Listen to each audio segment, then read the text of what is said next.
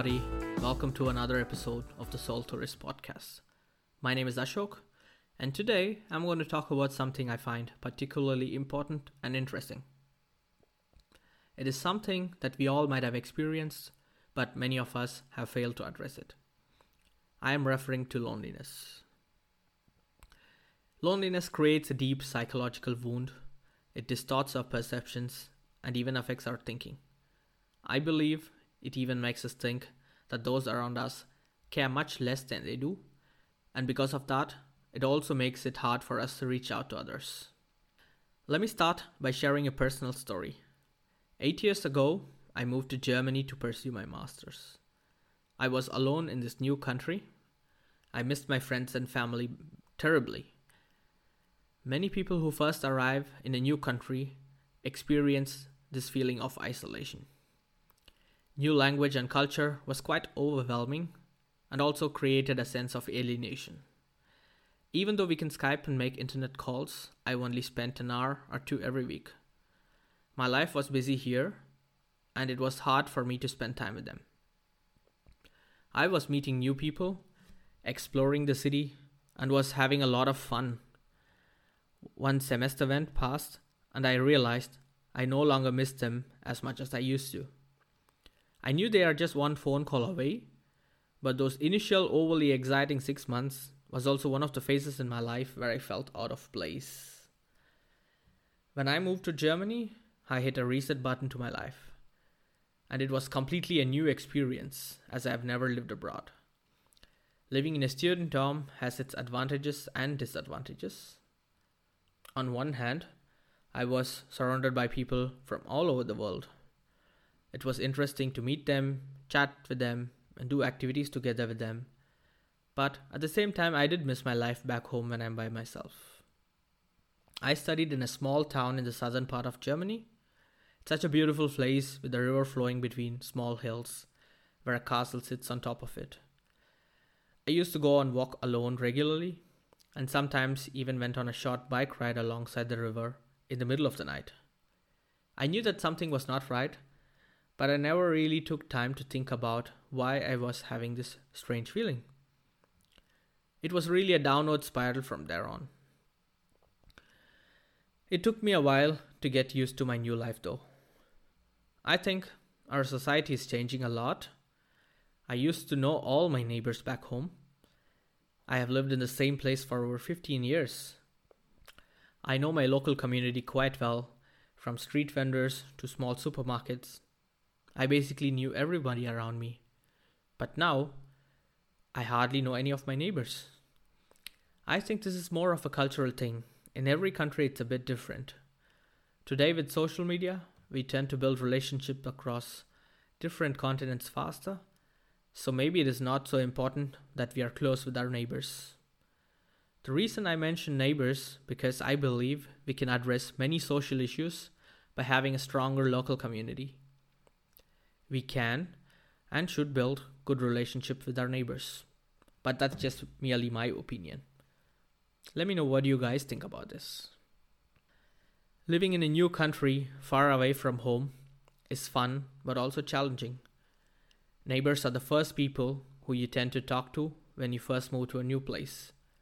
You get all kinds of information from them that you cannot find in Google. I was no different when I moved here. I tried to establish connections everywhere possible, and as few months went by, I made some friends. I even started to join local groups, and it changed my life completely. We meet regularly on weekends, and it has transformed me and given me something to look forward to. I knew that I'm going to see my friends and have a chat and eat or drink something. We even organized dinners so we could try out different kinds of food from different countries. There are so many people like me who would benefit from these social groups. Having someone pop around with a couple of beers, or remember to give you a call once or twice a week, makes the world of difference to me. It's the feeling of being cared about, thought of, and listened to that is the most valuable to me. Looking back, why did I miss my friends and family back home? I had no clue back then, but now I do. The answer is quite simple. I was feeling lonely. I was definitely a victim of loneliness, but I was surrounded by people all day, so I never realized that I was suffering from it. The only way I can explain that weird feeling was on how disconnected I felt emotionally and socially from those around me. I think the main problem I had was that I did not really prioritize my mental health. Loneliness made me miserable.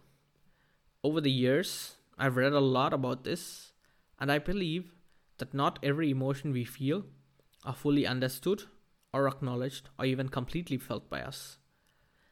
It is because we have not learned how to process our emotions. Understanding why we feel what we feel can help us to process our emotions better.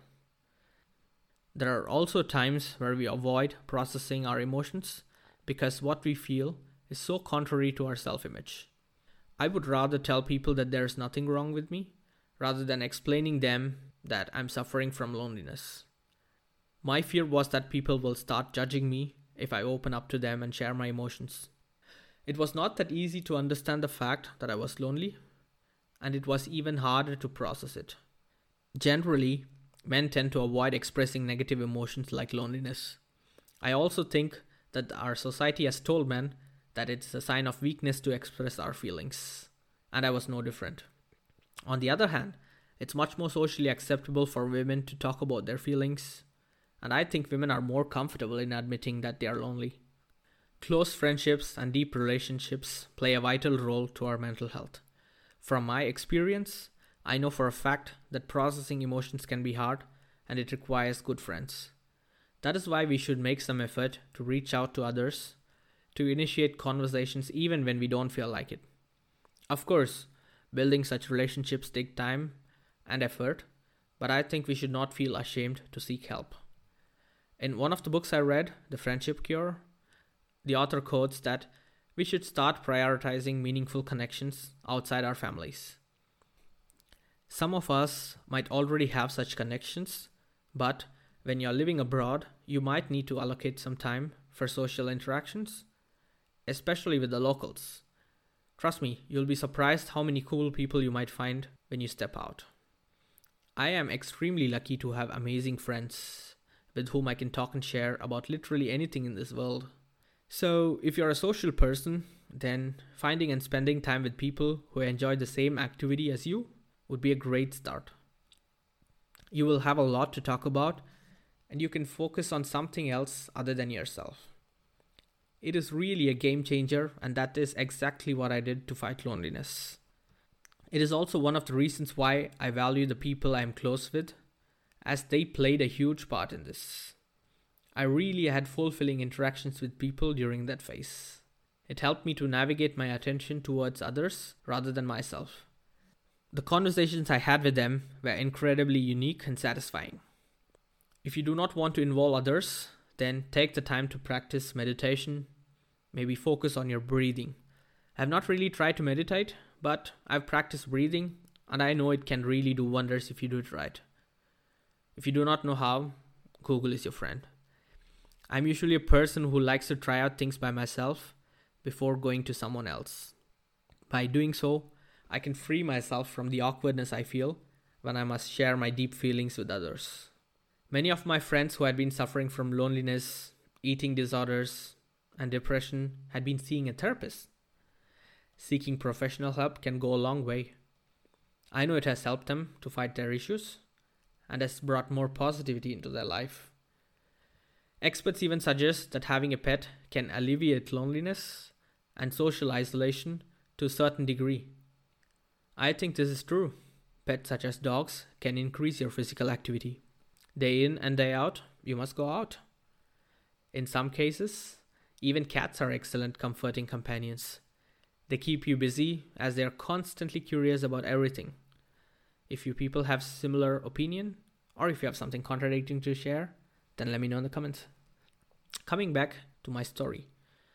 I just entered my 30s and I tend to see things differently now. And I think that I'm more than capable of dealing with my emotions and feelings. When I talk to older people, I totally get a new vibe on this whole loneliness situation. I would like to mention that this is not a problem that only younger people face.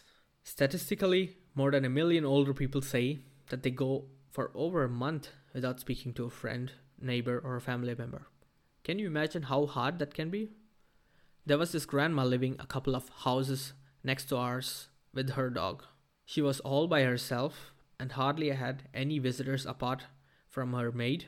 I knew she was depressed and lonely after her husband passed away, and I started to notice a serious decline to her physical health and her well-being.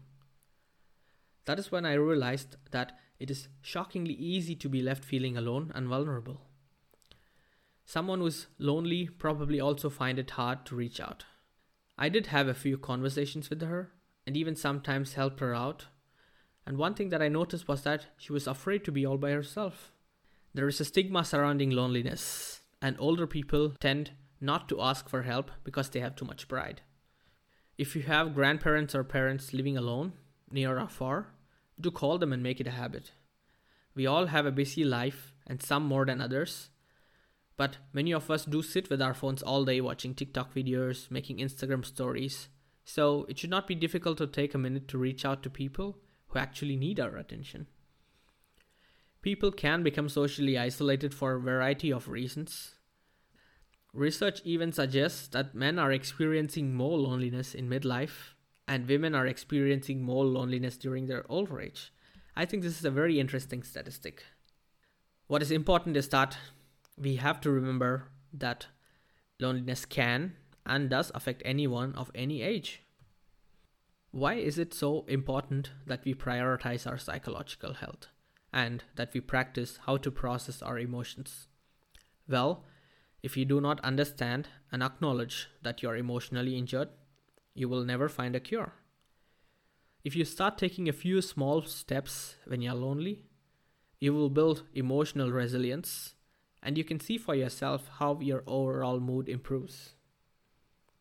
Finally, you have to understand that the change begins with a period of mourning, in which we gradually acknowledge that sometimes life is simply harder and sadder than we want it to be, but it does not have to be that way forever.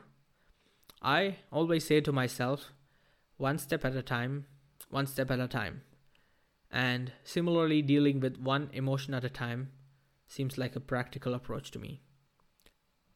I would totally recommend that everybody should start reading about how to process our emotions and become aware of the facts and the importance of our mental health. It is the biggest thing I did a year ago.